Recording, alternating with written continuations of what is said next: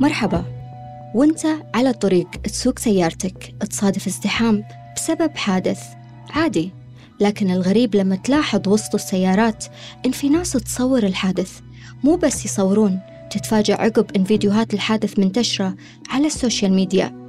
هذول الأشخاص ربما ما يدرون إنها جريمة يعاقب عليها القانون حتى لو تمت بحسن نية لأنهم تعدوا على خصوصيات الآخرين وحرياتهم الشخصية بتصويرهم دون علمهم.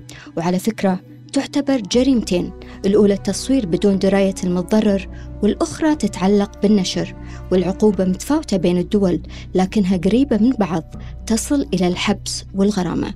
خلونا نكون أكثر حيطة وحذر عند استخدامنا للهاتف المحمول ونحترم مساحة الآخرين. كونوا بخير. thank you